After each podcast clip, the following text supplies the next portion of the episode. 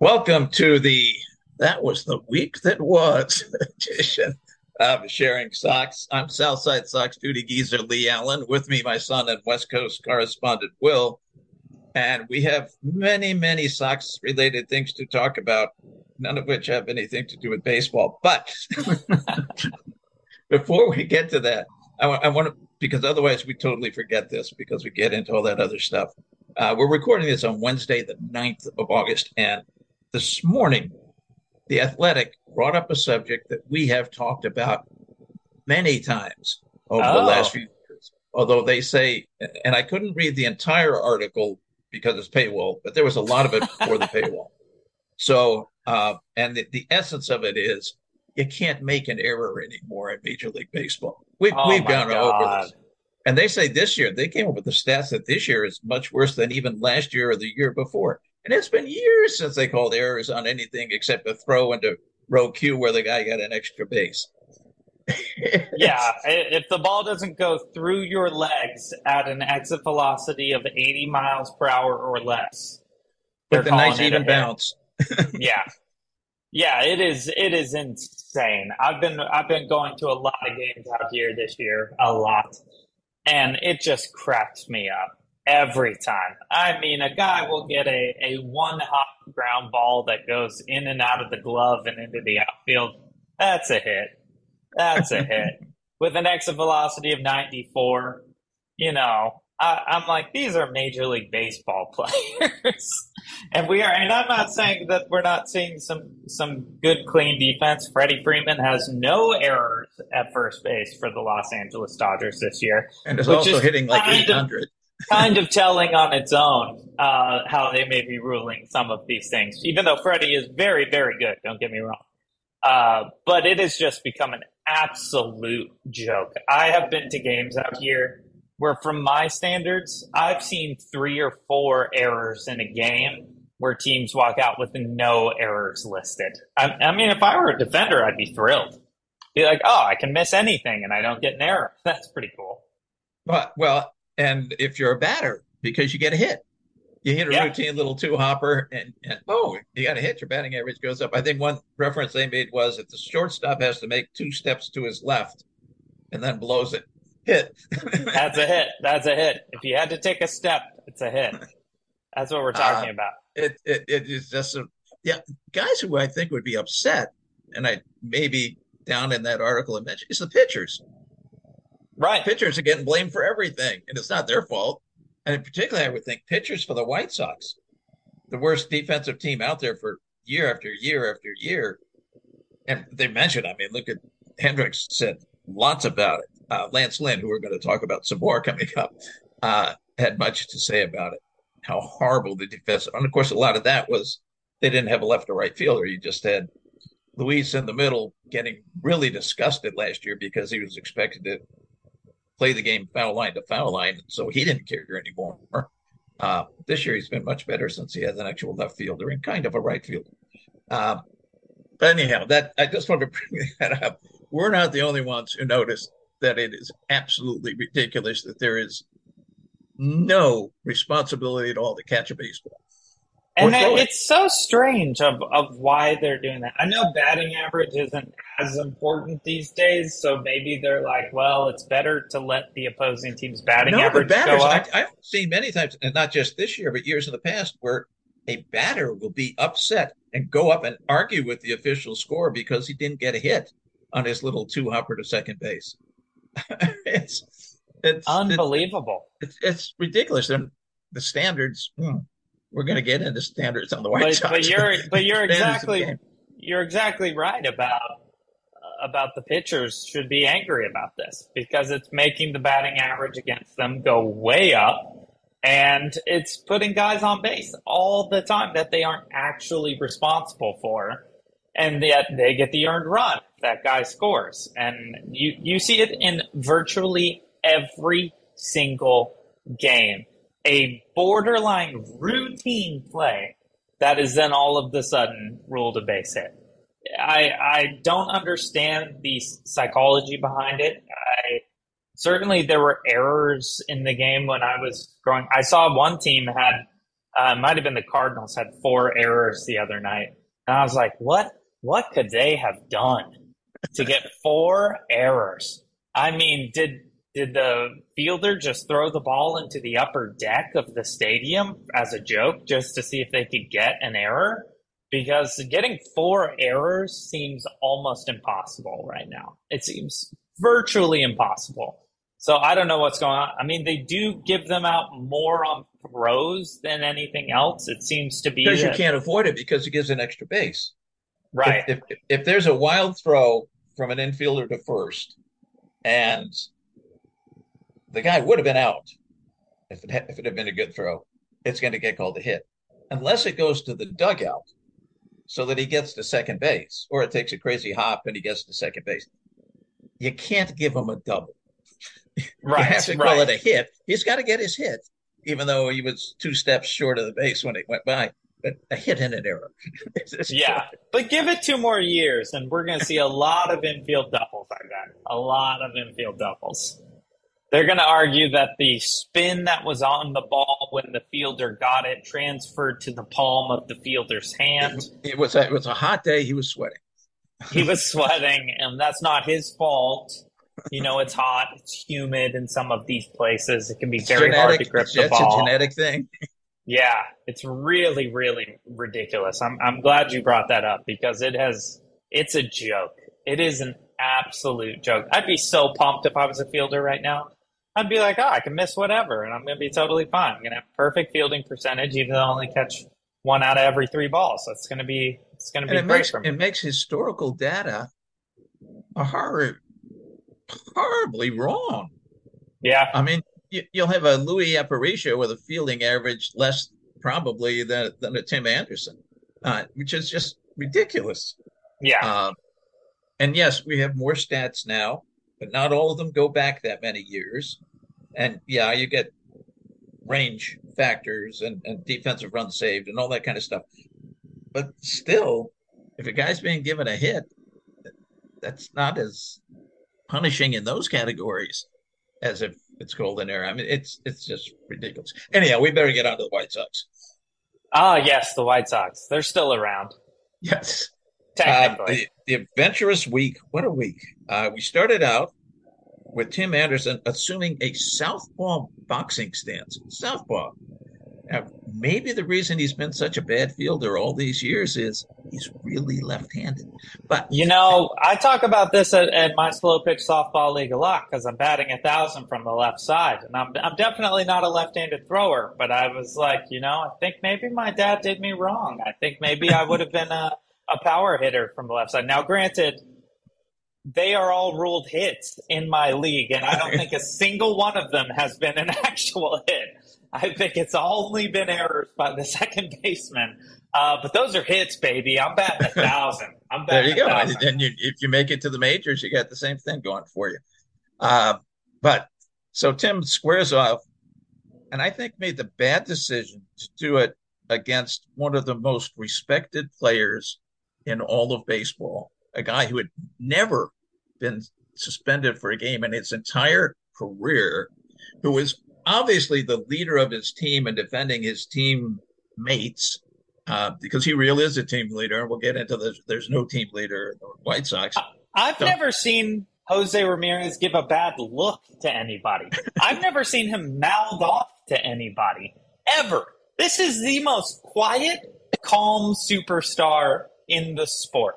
He lets his game do the talking. He always has. And he I plays mean, every game plays every game, plays hard every game. When he's not playing well, he works harder and harder and harder to get better, which he does because he is an elite baseball player. What Tim Anderson, I, I mean, obviously he wasn't thinking. Well, he wasn't thinking in the way that a, a sane person would be thinking in those moments. Ramirez slides into second base. Not a dirty slide by any means. It was a head first slide, which tend not to be that dirty because a dirty head first slide is going to hurt one person only, and that's the guy sliding. Uh, you tend not to lead with the head in this sport when you're trying to not get hurt. Slides through Anderson's legs, didn't even take him out, nothing dirty about it. Turns around, asks for the the gives him the hand of like help me get up or whatever is what it appeared to be. Anderson clearly then said something that you can't take back. I don't know if it was about someone's mama or what it was, but said something he absolutely shouldn't have said because Jose Ramirez then got in his face. And then Anderson squares up to box like a lefty, which made even less sense. Every single thing that happened made less sense as it went along.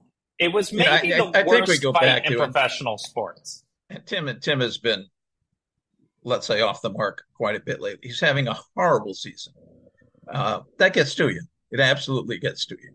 And uh, his he's got off-field problems. That gets to you.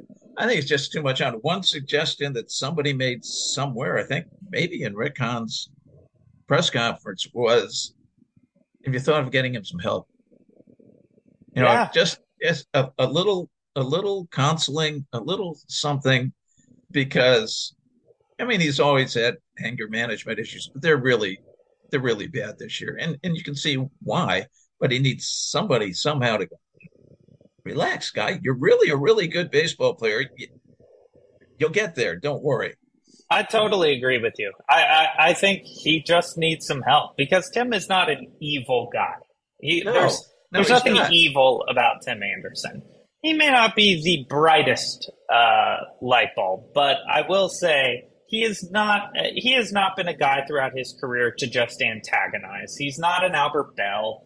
He's not throwing elbows going into a second baseman halfway down the base path. This is a guy who is having a horrible season on and off the field, and it is manifesting itself in the game in the worst way. And, and honestly has been for a couple seasons now, at which Ramirez touched on in his press conference, saying that Tim has been res- disrespecting the game for years. And we are out here just trying to make money for our families. And he is doing things that puts our health and safety in jeopardy and that is uncalled for. And I, I can't do anything but side with Jose Ramirez a hundred percent with that sentiment. Yeah, now I mean, the fight every, itself, you read on on White Sox sides, of course, people are taking overwhelmingly taking Tim's side because he's our guy. You know, you defend your guy. He's almost almost like being but, But honestly, he is almost rea- not our guy anymore. The fans are turning on him big time. The fans are turning on him as they should be. One, because he doesn't produce anymore but two, because he's just doing this kind of crap. Um, I, I get siding with him, kind of, but look at the events that took place. Where is Jose Ramirez, the the leader in this in this behavior? He's not. That was all Tim. Tim throws out the glove, puts up the puts up the dukes, then uh, proceeds to somehow take a right hook to the face while Ramirez is being held back by two guys. So not only is he a bad baseball player, but Tim is also clearly a terrible mano y mano fighter. Uh, and then gets hit so hard uh, that he goes down onto his seat. And Which then his, looked like an open hand. It did. It did. And it, and if it wasn't a fully, if it wasn't a slap, you know, it was it didn't have that sort of hook around to get the real knuckles there. It was kind of like one of these going into the face, sort of an open palm, open uh, fist kind of thing. He went down quick, and then the teammates trying to help him off the field. He's saying, "I'm fine, I'm fine," and the guy is seeing birds. I mean, he is he is not able to walk on his own. Really, he got hit very hard on a punch that certainly could not have been a hundred percent of a punch from Jose Ramirez. No, certainly uh, didn't look like it. Then you see Terry Francona's interview, which was spectacular, where the reporter leads by saying, "What do you think of Ramirez's left hook?" And Francona corrects him immediately. It was the right hook, uh, and then says, "You know, it's not funny at all, but it's kind of hard not to laugh." Which is true. I mean, you have a guy who throws down his glove, puts up his, puts up his dukes like it's a boxing match, and then gets you know cold cocked and loses the fight in the most dramatic fashion. Then goes on a Twitter, you know, sort of a Trumpian weird. Twitter spree of very weird, opaque hazy messaging that is, you know, again, it comes back to just get the guy some help. This dude is clearly in shambles mentally, in absolute shambles. And we know that that's not what Tim is. We know that that's not what Tim is. Tim wasn't doing this stuff for years and years and years. He's always had an attitude, but it's always been about the game, and it has never been this and fun. thing. It, it, was it was it, it was sometimes an in your face to the opponent, but it was in a in a fun it was it was the kind of in your face oh, thing where at we're at the end you're giving each other dap at the end of the inning because yeah, the, doing doing the dozens of, as it were. The type of smack talk he was dishing as well as he was taking. You know, it was one of those things. Now he can't take at all. He can't take at all, and he's dishing in a very inappropriate way. I'm. This will be very unpopular opinion, but if I were the White Sox, I would not pick up that option. I think it is time to part ways with Tim Anderson. He needs to go to a different organization that's going to take better care of him, that's going to help him get some help, that has some semblance of leadership. You know, I'm around the Dodgers here. If this were happening with the Dodgers, there's no way they're not getting that guy some help. There's no way those managers aren't stepping in and trying to correct this path. It, it is it is the culture, which I'm sure is going to be our next big talking point, since we have yeah. some some interesting things going on with with the culture of the White Sox. But you know, when it comes down to Tim, the guy needs help, and no matter what he's done off the field, no matter what the home situation is, this is a human being. This is a guy who absolutely deserves, you know, leadership, mentorship, and, and you know what? from his workplace. I think he sought it. I and, agree. The thing in this is, he was the first three months of the year. He was literally the worst hitter in baseball.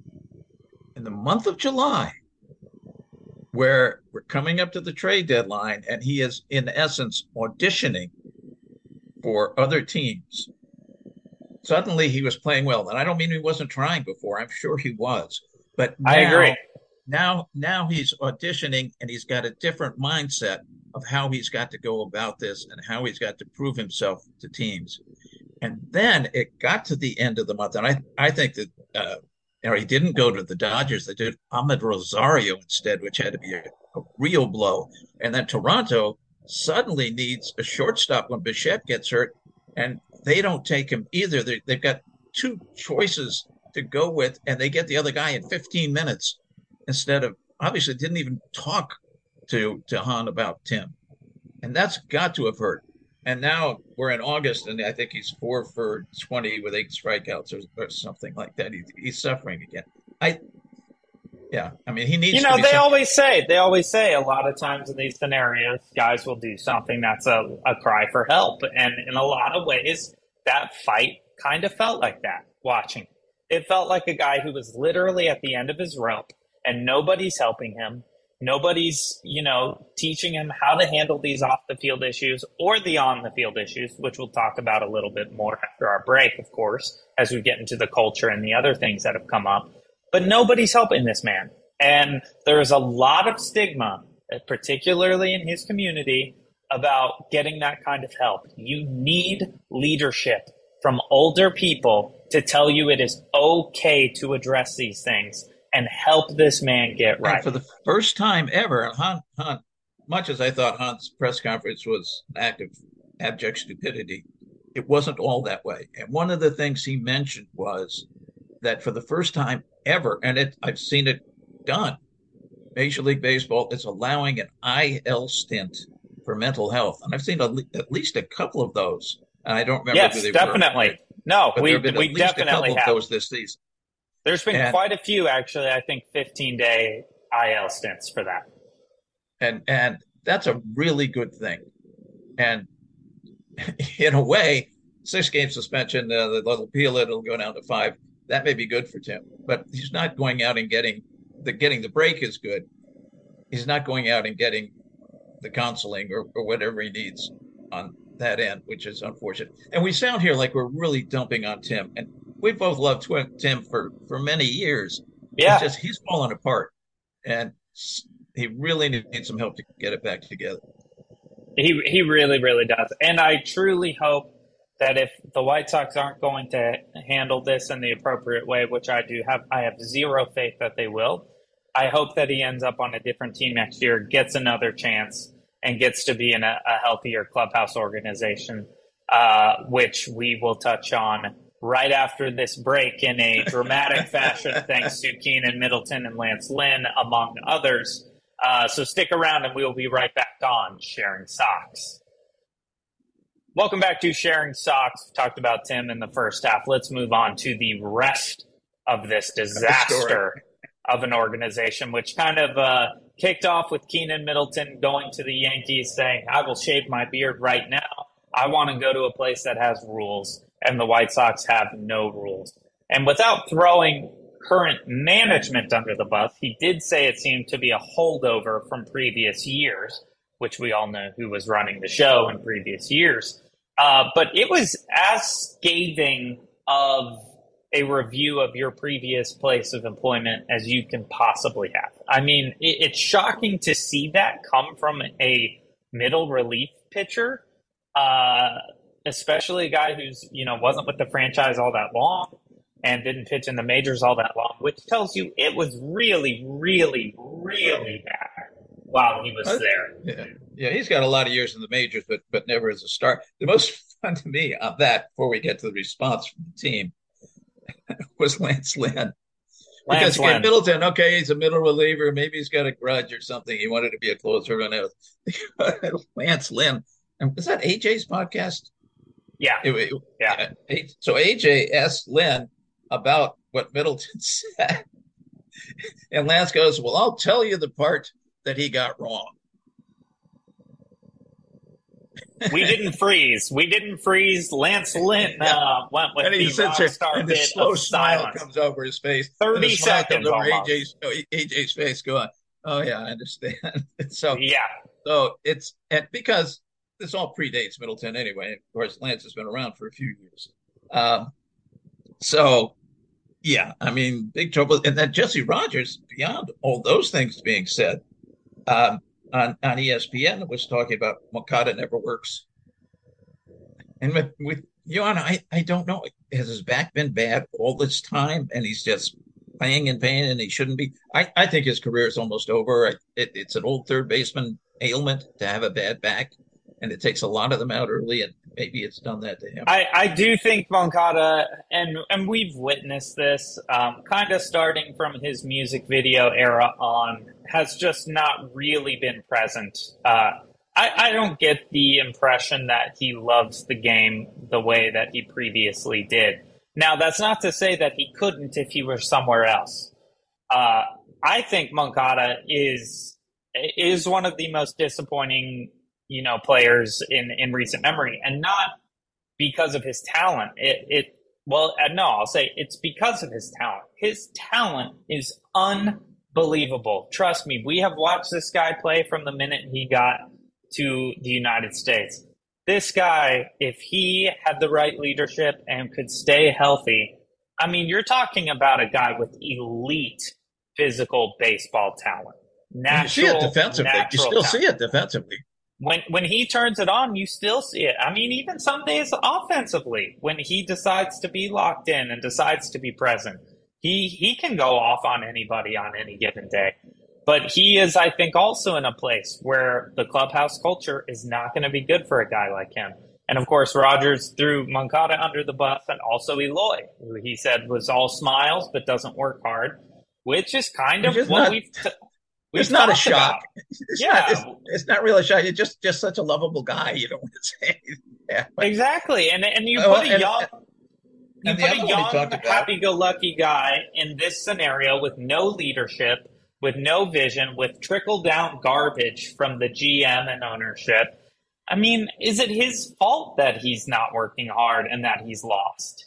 Is it is that really on him? I mean, you got to remember that a lot of these guys are kids when they come up and and or very young adults. You know, these are guys who are still figuring out who they are.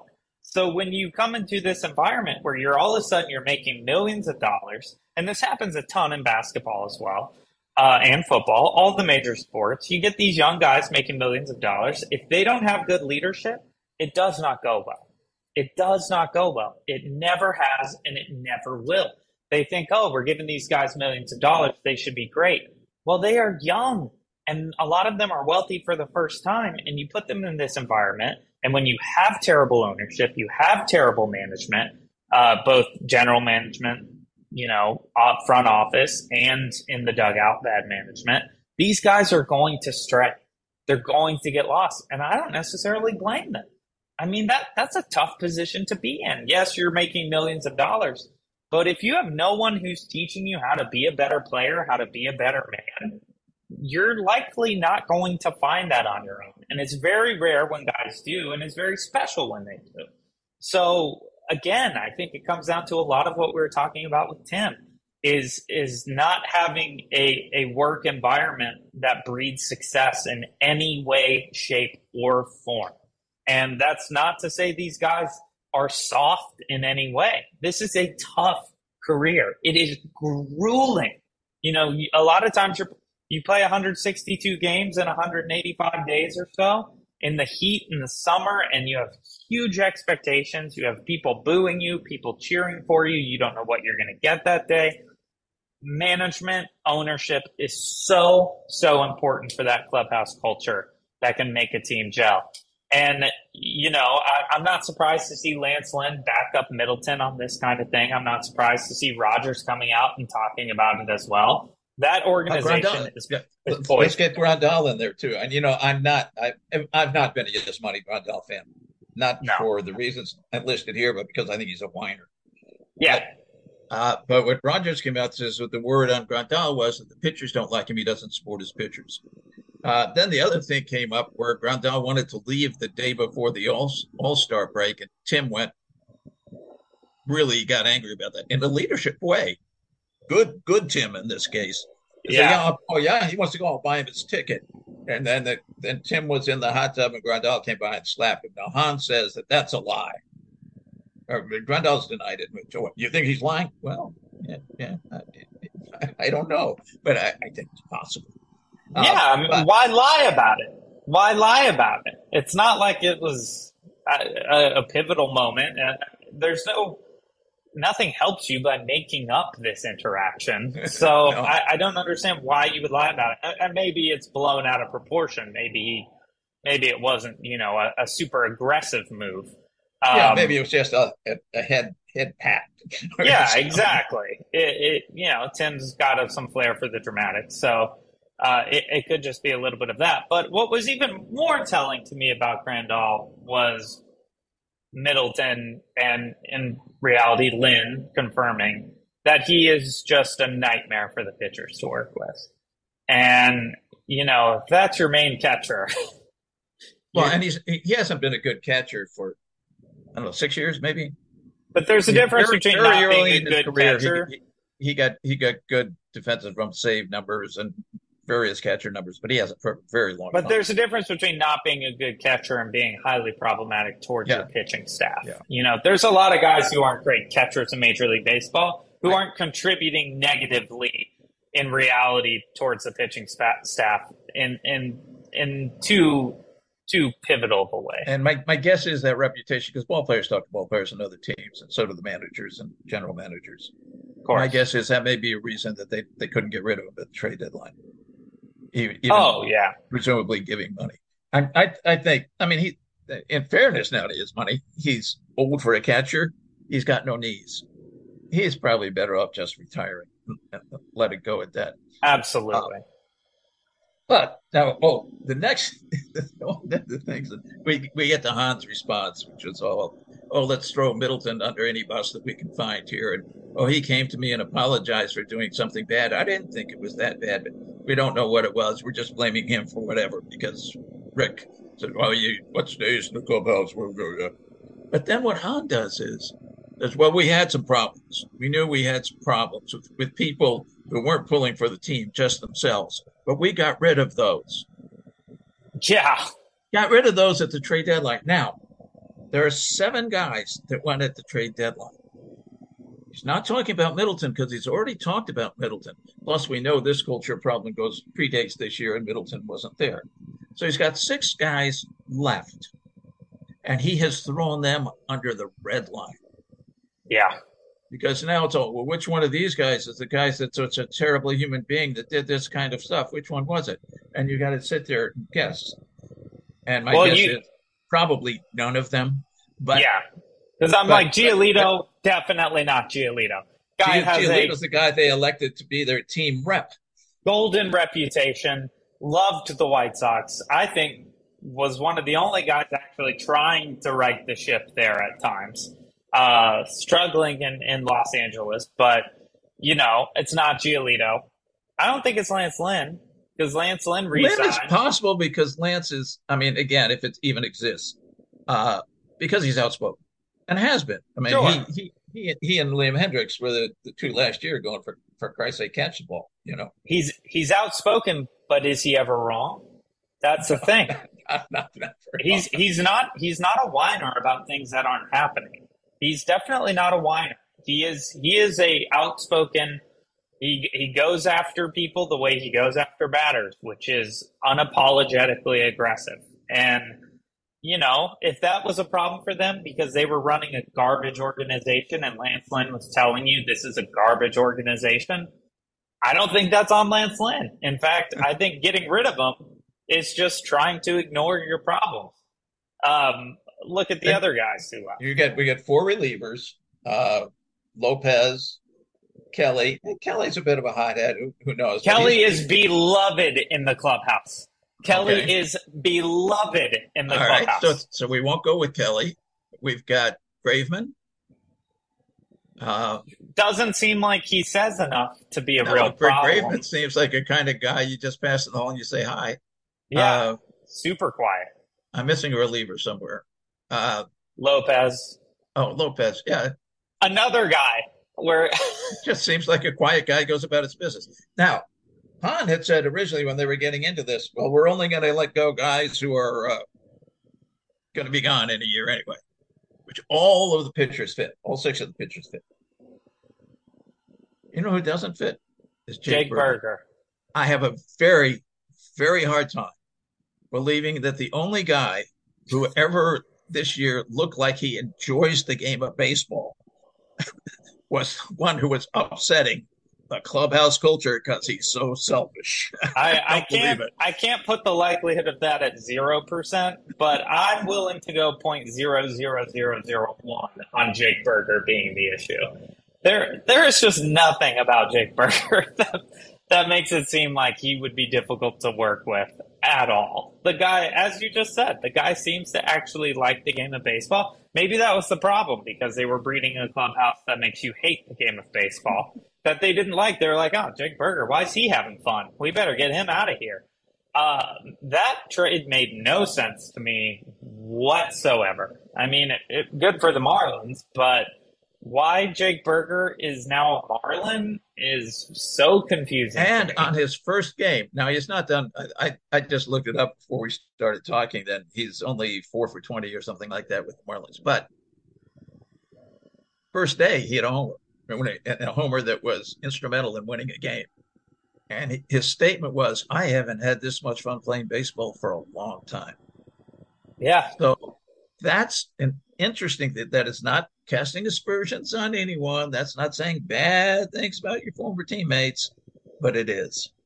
Yeah, it, it is. It definitely now, could is. It, could it be he wasn't having fun because they were losing all the time? Yeah, that could be the sole reason. But the Marlins haven't been good since they got him. you know, it's not like you went to the Marlins and the Marlins are on the top. The Marlins are slowly fading into oblivion right now. So it's not like he got over there and all of a sudden you're in this winning culture. That's because Luis Arraez isn't hitting 500 anymore. I know he's down to a paltry 375 or something. Uh, but that says a lot. That says a lot. And you know, getting rid of Jake Burger, who I totally thought was one of the only guys maybe worth keeping, not because he's great, but because he's got power and a good attitude. And it seems like that's pretty valuable to the White Sox organization. But they, they let him go despite having years of control. Uh, just an absolute bonehead move. I mean, Rick Hahn got some good stuff in these trades. However, he got good stuff in these trades because other teams did stupid things more than he did really smart things. He took top prospects in bad trades way more than he did finding a, a, golden person in the list of prospects and bringing them into the White Sox organization.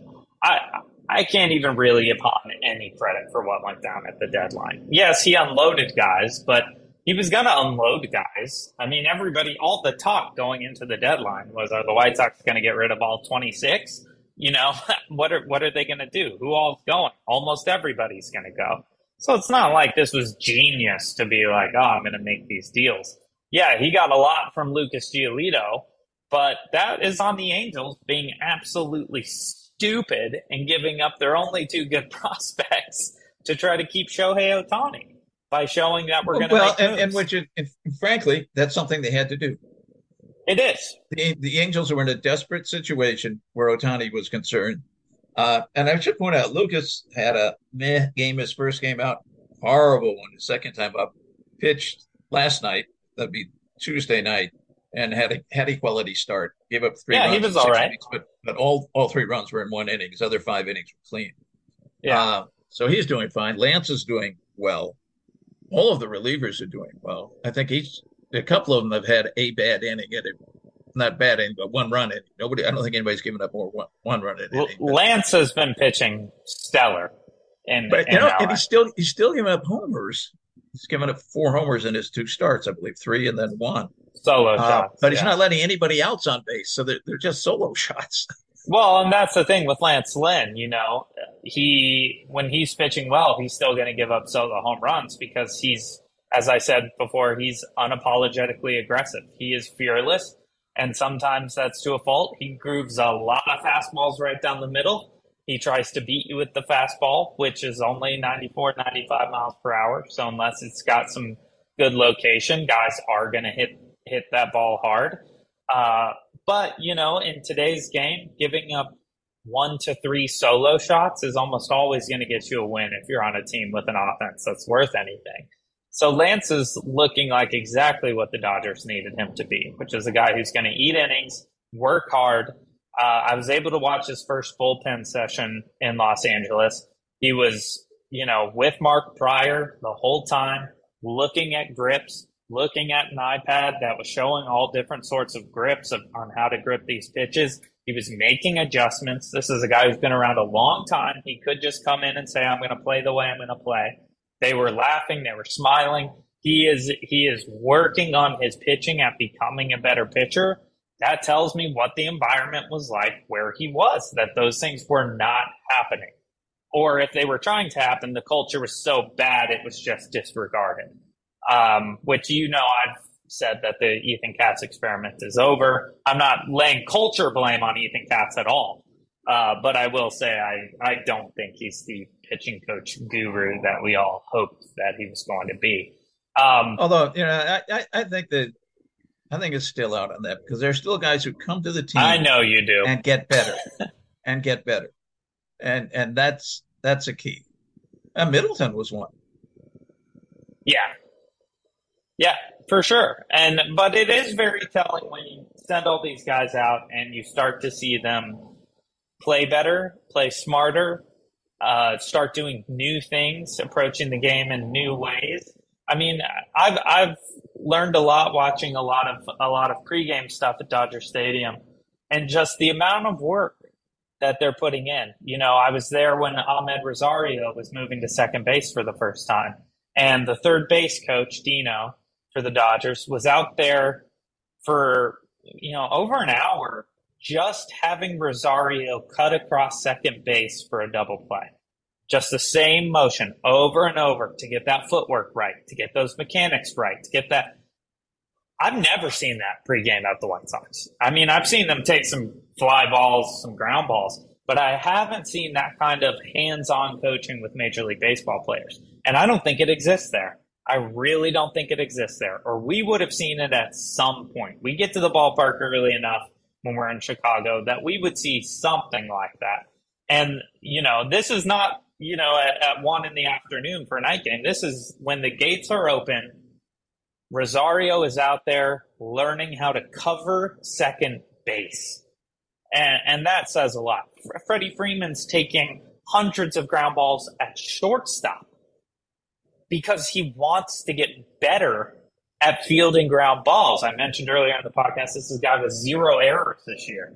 That kind of work ethic we do not see from the White Sox in any way, shape, or form.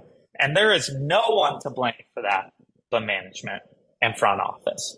It is it is a trickle down nightmare in that organization right now. And we have said this a thousand times, but until Reinsdorf is gone and Williams and Hahn are gone, I don't think anything will change on the south side of Chicago. I agree. Which is yeah. probably a good way to wrap up.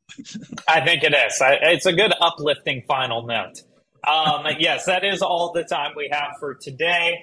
Uh, we will be off next week, but we will be back the week after that when the White Sox are somehow in first place.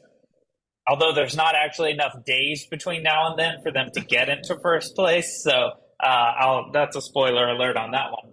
Uh, but thank you so much for listening, and we will catch you in a couple weeks right back here on Sharing Sox.